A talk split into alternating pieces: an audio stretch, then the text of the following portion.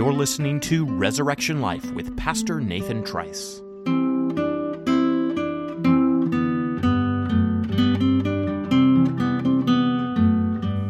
I think we've all heard the expression, the good, the bad, and the ugly. Perhaps you've actually used it before yourself. You say to someone, give it to me straight. I want to know the good, the bad, and the ugly. Well, friends, as we continue our study of the doctrine of the church, the Bible's teaching about this institution called the Church of Jesus Christ, that's what I want to do. I want to give you not exactly the good, the bad, and the ugly, a little bit of adjustment. I want to give you the ugly, the glorious, and the good about the Church of Jesus Christ. Now, we're picking up in the middle. Last time I had three topics in this area of ecclesiology, or the Bible's teaching about the church. I wanted to talk about the nature of the church, the origin of the church, and the sheer immensity of the Church of Jesus Christ that's being built by His Spirit here in the earth. So today, I want to add three more topics. I'm going to start... not my favorite subject, but I'm going to start with the corruption of the church. Then I want to transition directly to the glory of the church. And then I want to conclude with the vital importance of the church in our salvation. So let's start first with the ugly, because I think we just need to go there and to take a very honest look at this institution of the church here in the world, this side of glory. Folks, I suspect I don't need to tell you that the Church of Jesus Christ has many critics. And the problem with much of that criticism is, well, it's valid. Much of it, at least, is valid. There are countless examples of the church failing to live up to its calling from Christ. And in the place of that faithfulness, we know, don't we, of credible accounts of hypocrisy and scandal and abuse and heresy and the like. And I suspect that in various ways among my listeners, there could be testimonies given to any number of these things if you've had experience of life in the Church of Jesus Christ for any length of time. It would not necessarily be profitable, but I think those testimonies could be given. I preached a few years ago through the book of 1 Corinthians, and I think that may be one of the best examples in the New Testament, at least, of the corruption of the church.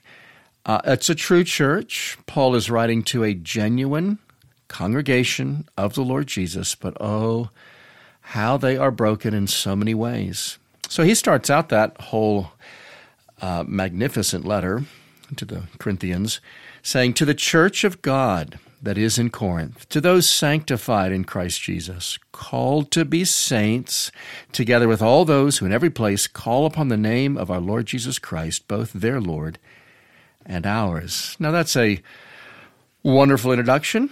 He identifies them as the Church of God that is in Corinth. And he speaks of them as sanctified in Christ Jesus, but also called to be saints. But then, if you are familiar with this book of the New Testament, Paul has to go on to deal with all kinds of problems. There's bitter infighting in the Corinthian church. There's blatant disregard for the weak and for the poor in the midst of that congregation. There are scandals of sexual immorality. There's even, in the lives of some of the members of the church at least, participation in pagan worship services. And the list could go on. Those are the ones that Paul begins the letter by calling saints, which is a biblical term for those who are set apart by God from the world in the church. But there's a lot of the world in the church there in Corinth. And there is a lot, consequently, not to like about the church as we come to get to know it in that Corinthian correspondence. Now, why would this be so? Why is the church something that can be, in some cases rather dramatically, corrupted?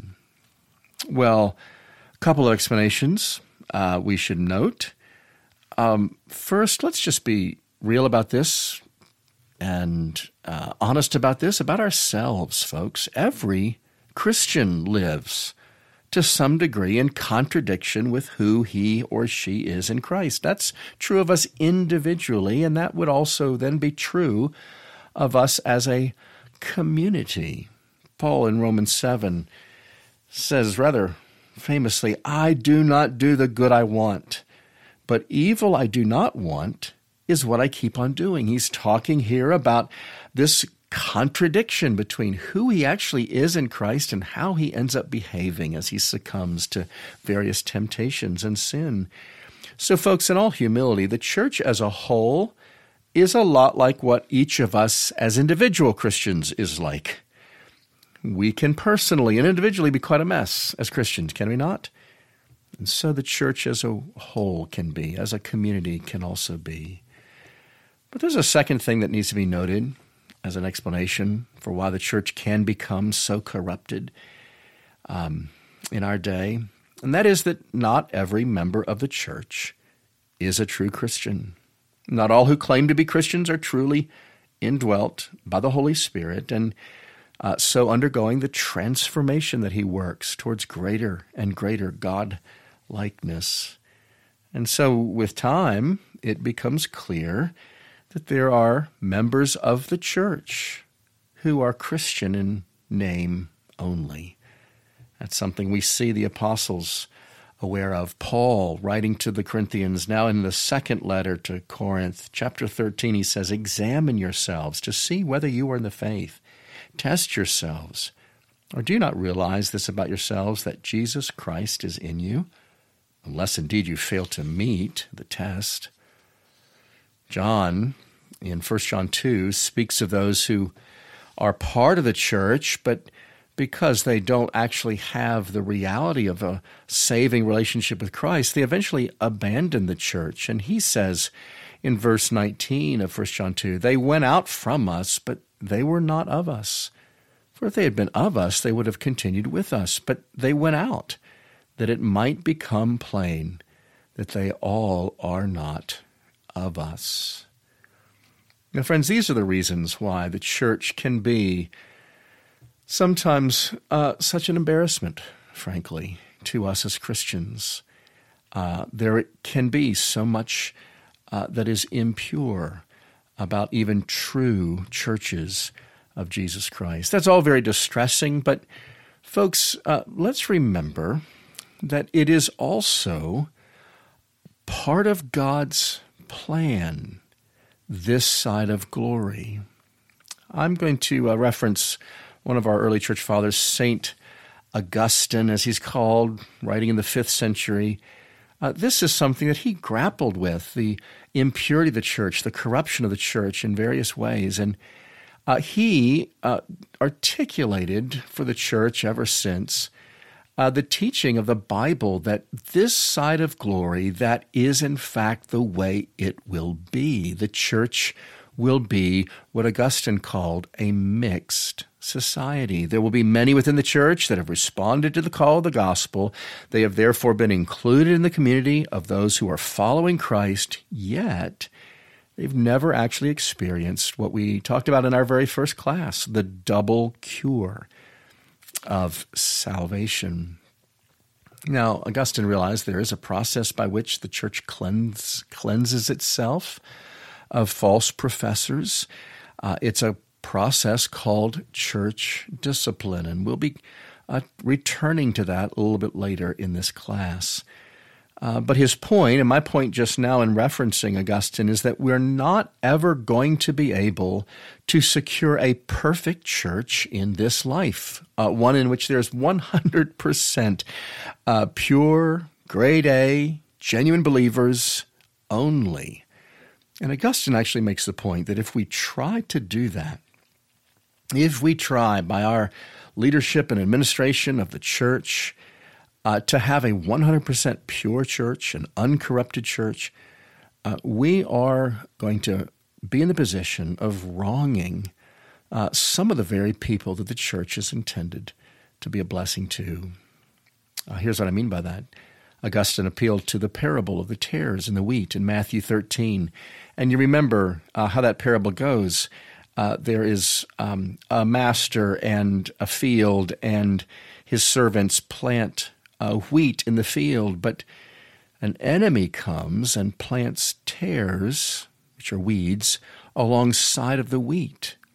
We read in Matthew 13, verse 28, "The servants say to the master, 'Do you want us to go and gather them?'" That is to say, gather all the tares up out of the field of wheat.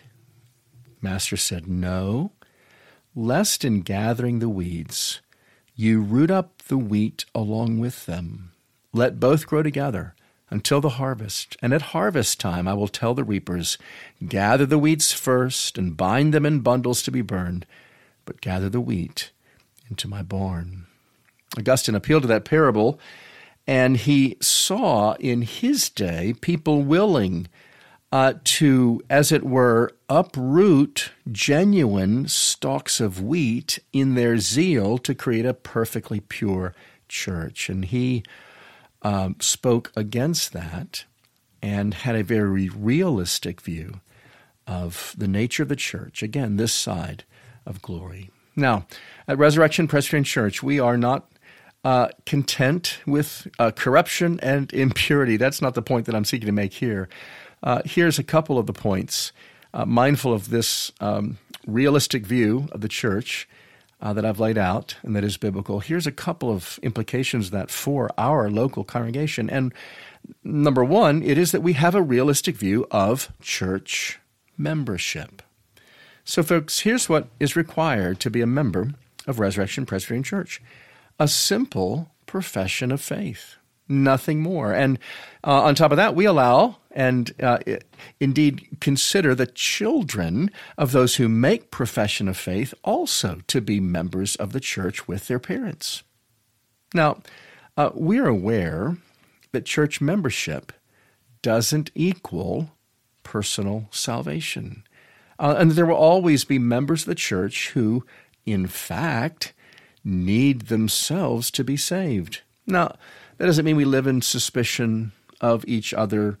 We look askance at each other. No, actually, we give one another as members of the church the charitable benefit of the doubt. We regard each other as brothers and sisters in the Lord Jesus.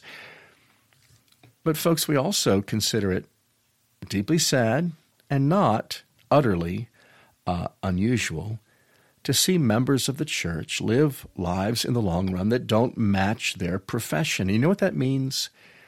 It means that our ministry of the gospel is not just for those outside the church. It continually is a ministry that we extend to those inside the church.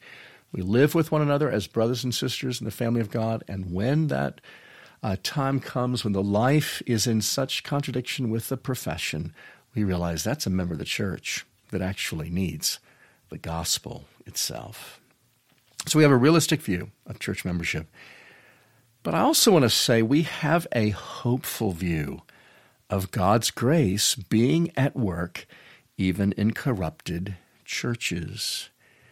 Last time I talked to you about worldwide Christianity as something that is quite immense. And most historians and students of worldwide Christianity would agree that there are three main branches or traditions of Christianity in the world. There is the Roman Catholic branch, there is the Protestant branch, and there is the Orthodox branch, capital O, Orthodox. Those are the three great traditions within a historic Christianity. Now, those traditions are divided over some pretty major doctrinal issues.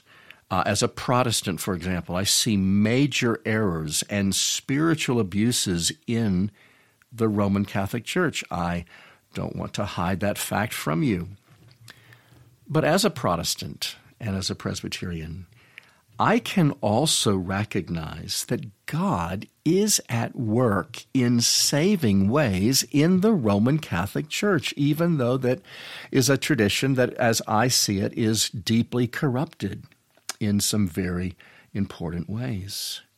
For that matter, our own Presbyterian denomination, the Orthodox Presbyterian Church, many years ago parted ways with the mainline Presbyterian Church over some major doctrinal issues.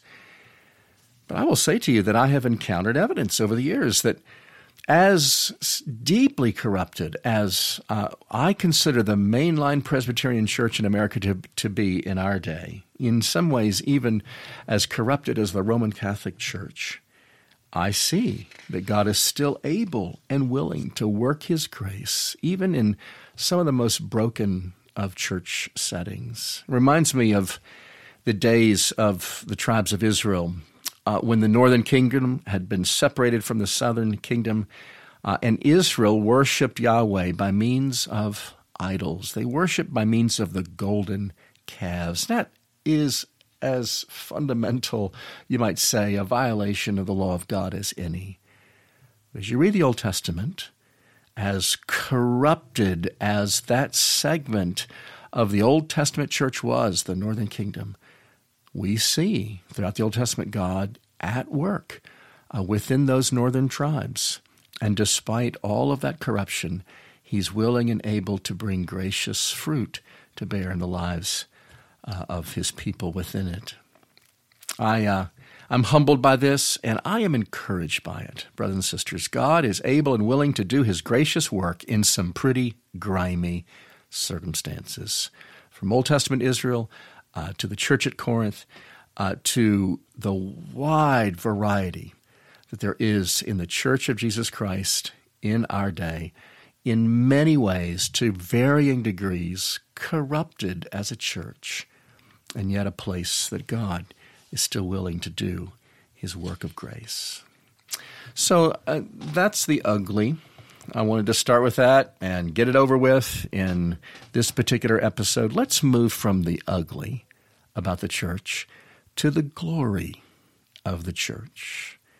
Because, folks, for all the mess that the Church of Jesus Christ practically is in, the clear teaching of the Bible is that the church is God's plan A for glorifying Himself and for advancing His kingdom in the earth. And folks, there is no plan B.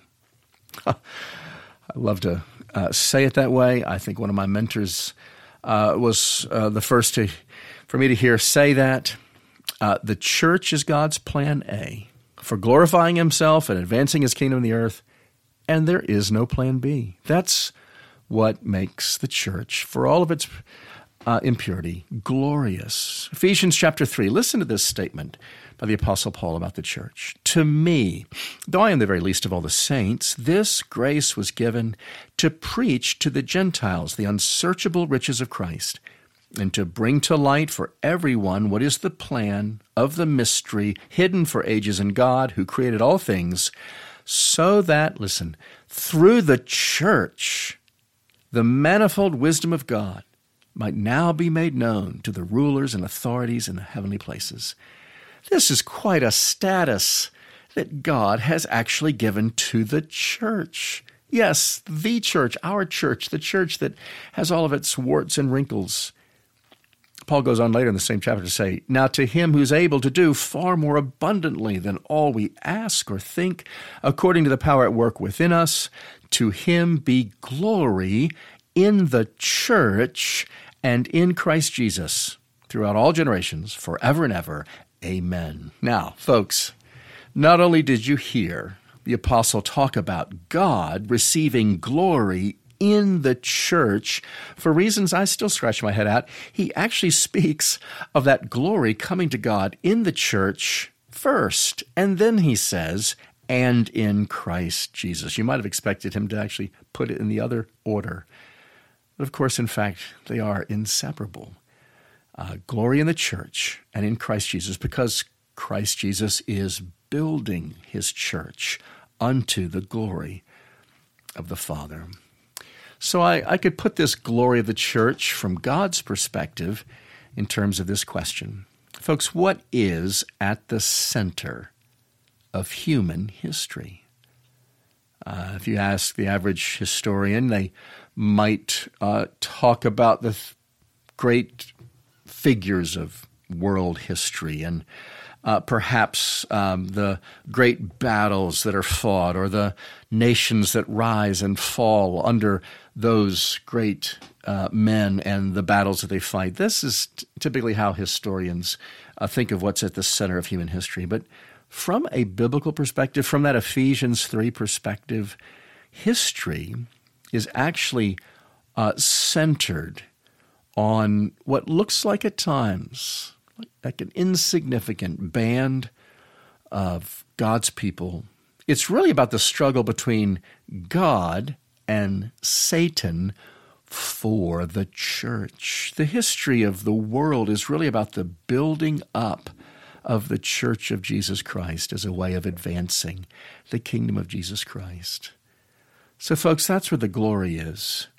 It's the fact we take by faith on the authority of the Word of God that the church is God's masterpiece in the earth. It is His greatest work, manifested in the redeeming of sinners from slavery to Satan. It's in the church that His new creation has begun and will eventually be as wide as the curse is found. It's through the church that Christ advances His kingdom. And folks, it's in the church of Jesus Christ that God dwells. Being joined together, growing into a holy temple in the Lord, as the apostle would say. Now, folks, that's glorious. One of my favorite books on the doctrine of the church is a book called The Glorious Body of Christ by a man named R.B. Kuiper, Kuiper. That is a survey of the biblical teaching of the church, but I love the title of it because it keeps in front of us the fact that even though there's so much that is amiss in the church, so many things that are wrong with the church today, it is at the center of all that God is doing in the world, and it is where it is the apple of His eye, as He says through one of the prophets. So what are the implications of that for our life as members of Resurrection Presbyterian Church? Well, number one, my friends, by the grace of God, we will never become ecclesiastical cynics. You probably met such a person. That's someone who's, well, maybe been burned by the church, or maybe they've just seen the church at its worst, and as a result of their experience of that, they've come to have a very cynical or jaundiced view of the church. And of course, many such people just give up on the church, but others just become sort of in-house critics of the church. They're critical of this, that, and the other in their own local church. Or if they're not cynical about their own local church, they're cynical about just about every other church in town. Folks, that's not a God-like perspective on the church. At Resurrection, we're seeking to see in the church what God sees in her. These are the people for whom God died. Acts 20:28, Paul says, "Pay careful attention to yourselves," to the Ephesian elders, "and to all the flock in which the Holy Spirit has made you overseers to care for the church of God, which He obtained with His own blood." The church is the bride of Christ, Paul tells us. The church is the beloved, an intimate companion of Christ. And so we will not become cynics as we consider the church in all of our realism. And by the grace of God, secondly, we will be as devoted to the church as God is. Folks, if Christ is Himself so committed to His church, if it's at the center of all His work in the world, then that should be true of us.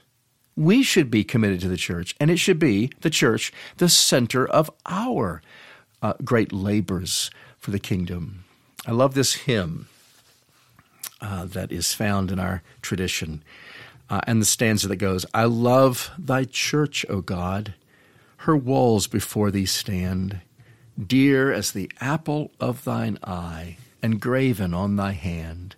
For her my tears shall fall, for her my prayers ascend, to her my cares and toils be given, till toils and cares shall end. This is a wonderful expression of what every Christian should have as a whole set of his heart, devotion to the Church of Jesus Christ. When I came to Resurrection Presbyterian Church, now about 27 years ago, I preached a series on the biblical teaching of the Church. And during the course of that series, I made this statement again and again. Commitment to the local church is the single greatest outward indicator of your commitment to Christ. I made that statement several times in the course of that series, and I've made it countless times since then. And friends, I still believe it with all of my heart. I think that accurately reflects the biblical teaching about how important the church is in God's eyes, and thus how central the church is in our own devotion to Christ. Remember what Jesus asked Peter after Peter had shamefully betrayed him? And Jesus asked Peter, Peter, do you love me? Peter said, I do love you. Jesus said, feed my sheep. What I think Jesus was doing with Peter was saying, I want you to prove your love for me in your devotion to my people. And I think he says that to every last one of us as Christians. Do you love me, Christian? Do you love me? You prove it by your own devotion to the people that I'm devoted to, that I've given my life to. So those are implications of this second element of the biblical testimony, that the church is glorious in God's eyes, glorious for what it is already, but also glorious for what it is becoming and what it most certainly will be as God brings about a completion of all his work in and through Jesus Christ. So there's one more subject that I want to take up in this vast and important subject of the Bible's teaching about the church, and that is the good. We talked about the ugly. We talked about the glorious. Now let's talk about the good of the church, which is to say the vital importance of the church in our salvation. We live in a society that views the church at best as a mere accessory. Actually, this is true of the Christian church itself. This is one of the broken signs of brokenness of the church. There are many in our culture who would consider themselves spiritual, but not religious, quote unquote. There are many who call themselves Christians, but they're not churchgoers. Now, is there something wrong with that? I hope by now, in this set of reflections on the biblical teaching of the church, I hope you can see there is something very, very wrong with that. The church is not a mere accessory to the Christian life, as if you could have it in your life and it would make certain things better for you in your Christian life. But then again, it's not indispensable because it's a mere accessory. It's not the way the Scripture speaks of the church. It's far more important, and it's important even unto the experience of salvation in all that salvation entails. Now, as I make that point and seek to argue that point for anyone who might be initially skeptical of it, I'm going to appeal to a church father, another church father, in this case named Cyprian. Cyprian lived even earlier than Saint Augustine. He lived in the 3rd century. He was bishop of Carthage in northern Africa.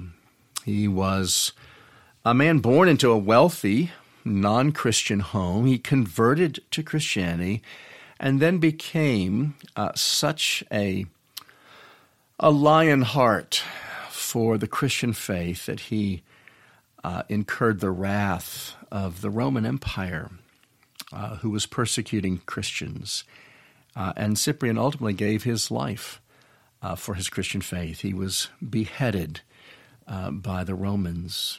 During his day and during his ministry, there were professing Christians who came to have a low view of the church. And I won't bore you with all the details of the controversy of Cyprian's day, but Cyprian became famous and to this day is well known for his warning against cutting yourself off from the church if you hope to be saved. And here are some of the most famous words that Cyprian ever penned. He said this: "He can no longer have God for his father, who has not the church for his mother." Now, I wonder how that lands on your ears. Some of you might be thinking, wait a minute, I know the church is a good thing. I know it's even an important thing, but can we really say that participation in the church is on the level of importance as salvation itself, that they are tied in some way, salvation and being part of the church? Well, I want you to listen carefully to the metaphor that Cyprian is using here. And the answer to the question really lies in this metaphor, the church as our mother. Cyprian says he can no longer have God for his father, who has not the church for his mother. Now, folks, that metaphor of the church as our mother is a theme that comes up not just in the early church fathers, it comes up in our Protestant Reformation fathers, Cyprian in general, and that particular quote in particular shows up in John Calvin in his writings, for example.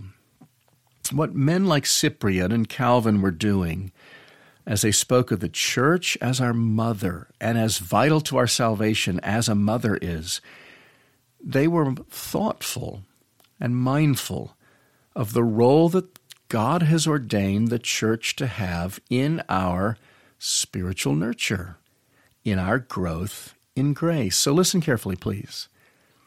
God alone gives spiritual life to any sinner. This we are quite clear about. But it is also God's plan that this life that he himself gives be sustained and be nurtured in us by means of the community of the church. That's the sense in which our church fathers were speaking of the church as every Christian's mother. Mothers are ordinarily indispensable to a child's life and growth. I talk about this in one of my classes at Greyfriars Classical Academy, and I use this illustration. I don't know how much longer I'll be able to use it, but I say, folks, it's medically possible to be conceived as a human being in a laboratory. I have that on good testimony. I haven't seen it, of course, but I grant that it is possible. But here's my observation. It may be possible to be conceived in a laboratory as a human being, but thus far, unless I'm very mistaken, it has proved impossible to bring a child to full viability apart from a mother's womb. I hope it will never be possible to do that. I hope there will never, with all of our medical and scientific engineering, I hope there will never be a time when that is not impossible. So in that illustration, what I'm wanting to say, and I think this is faithful to what Cyprian meant in that famous statement, yes, it is possible. Indeed, gloriously, it is possible to be converted, to come to a saving knowledge of Christ, far from a local church, far from a pew, far from a sermon, far from a hymn. You could be all by yourself, alone in a hotel room with a Gideon Bible, for example, and come to saving faith. We all recognize Gloriously so, God can save in all manner of circumstances. But we're simply saying, in addition to that, it is not ordinarily possible for such a new Christian to grow and thrive as a Christian apart from the church. That's what Cyprian meant. You can be saved. You can be the recipient of grace outside of the church. Indeed, that's what evangelism and missions often entails.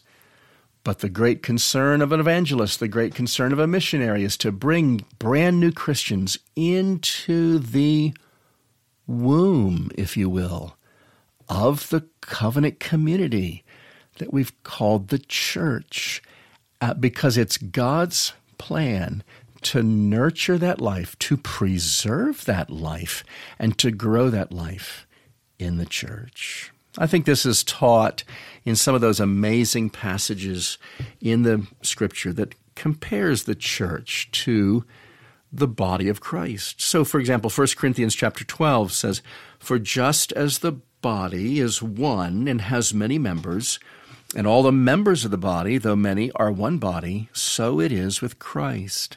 For in one Spirit we're all baptized into one body, Jews or Greeks, slaves are free, and all were made to drink of one Spirit. For the body does not consist of one member, but of many." I'm sure that illustration from Corinthians of the church as a body and as the body of Christ is familiar to many of my listeners. And perhaps you think of that as the way that the apostle is illustrating the fact that in the church, everybody has their particular role, their particular gifts, and their particular part to play. Well, that is, in fact, what Paul is saying. But I want you to understand that Paul has something even more profound that he's conveying by this image of the church as a body with many members joined together under Christ. There's something much more profound, and it's this. The life that we have in Jesus Christ as Christians is a life that we share. And the sharing of that life of Christ is something that depends over time on our connection with the body. Paul uses the human body as an illustration of the church, and in doing so, he is doing more than just pointing out that there's various coordination that's needed for the various parts to work for the good of the common whole. He's actually emphasizing that the various parts of the body of Christ are dependent upon each other and their connection to one another as they share in the life of Christ. Now, what a blow that is to the individualism of our day and our particular society. It's an amazing testimony to the vital importance of a real connection with the local church to appeal to a, well, admittedly somewhat grisly illustration. This is how it is with our human bodies. If you cut off a limb from a human body, that limb dies. Each part of the human body is nourished by the same life-giving blood that travels from one part of the body to the next. And Paul says that's the way it is with our shared life in Christ in the church. He says all were made to drink of one Spirit.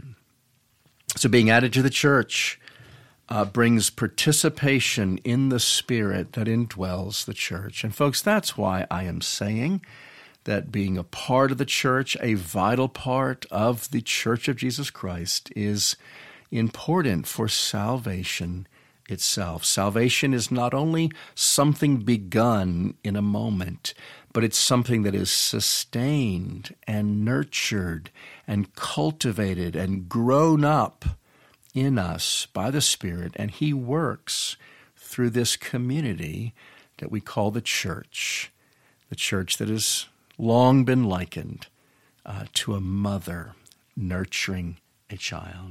So here's some things that I'll say by way of implication for life at Resurrection Presbyterian Church and how we think of that life. Number one, friends, I want to say we as Christians can't expect spiritual growth apart from a vital connection to the church. I'm asserting that, in fact.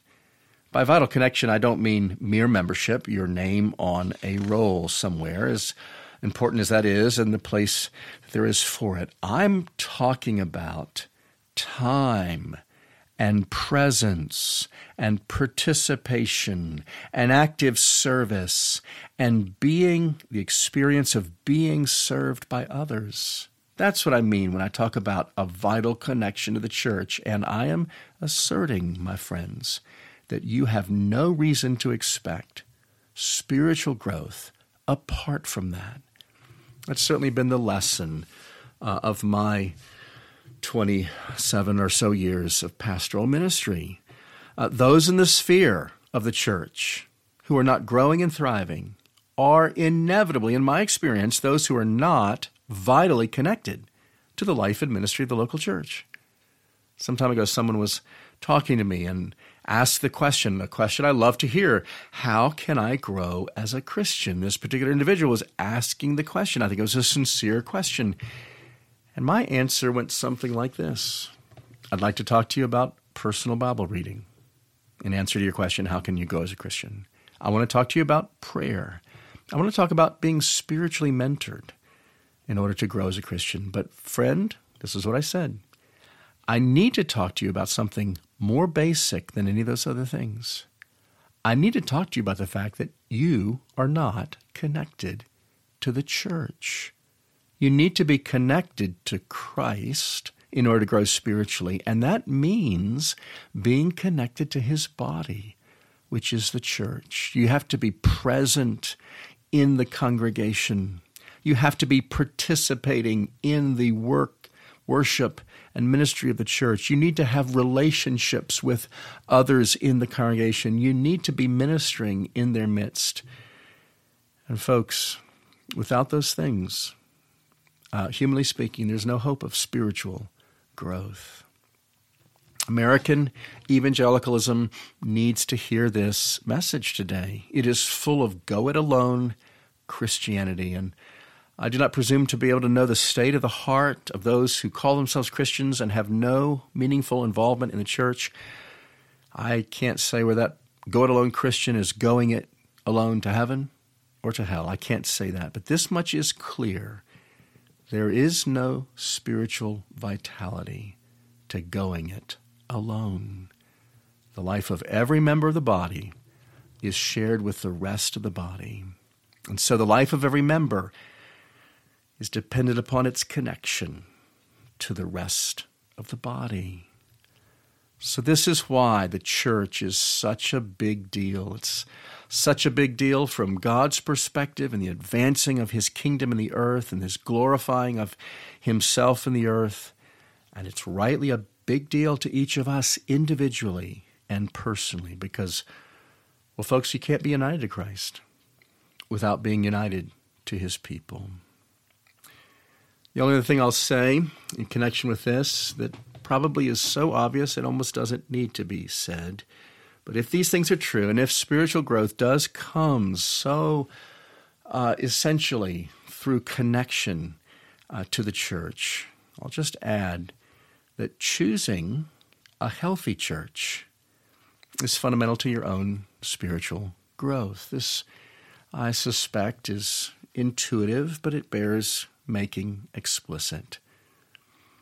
I have just a little bit of experience from my yard work of shrubs and various other kinds of landscaping and they're thriving or, shall we say, failing to thrive. And I remember a landscaper friend saying to me when I had a big project to undertake, he said, Nathan, you get good plants, but don't forget the soil. My own tendency, I think he was anticipating, would be pay some money, get some really healthy-looking plants. But it would not have been so intuitive to me to pay some money and get some good soil delivered and to have that installed, mixed in, so that those good plants that are alive have good soil to grow up in, good soil that is so directly connected to their thriving in life.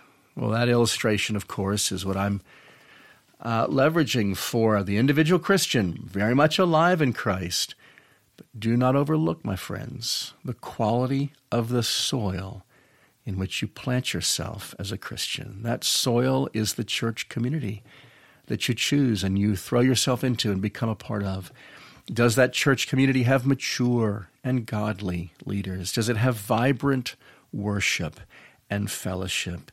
Does it show a devotion to the holiness of God and, if I may, the happiness of God? And I could continue. This class will continue to look at those features of a healthy church. My point here is the church you choose is the soil of your soul, yours and of your families.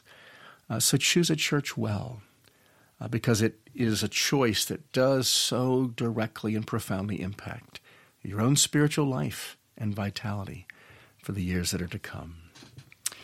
Well, I will have to bring my meditations on ecclesiology, the biblical teaching on the church, to a close at this point, although we'll be returning to some of the practical elements of church life soon enough. Next time, I want to look at that word covenant that I passed over earlier and unpack what it means to speak of the church as a covenant community and the implications that has for all of us, but especially I want to talk about the implications it has for our kids. But friends, thanks for listening in to this further class in membership at Resurrection Presbyterian Church. I'll let you go for now. Till next time, the Lord keep you. Christ is risen.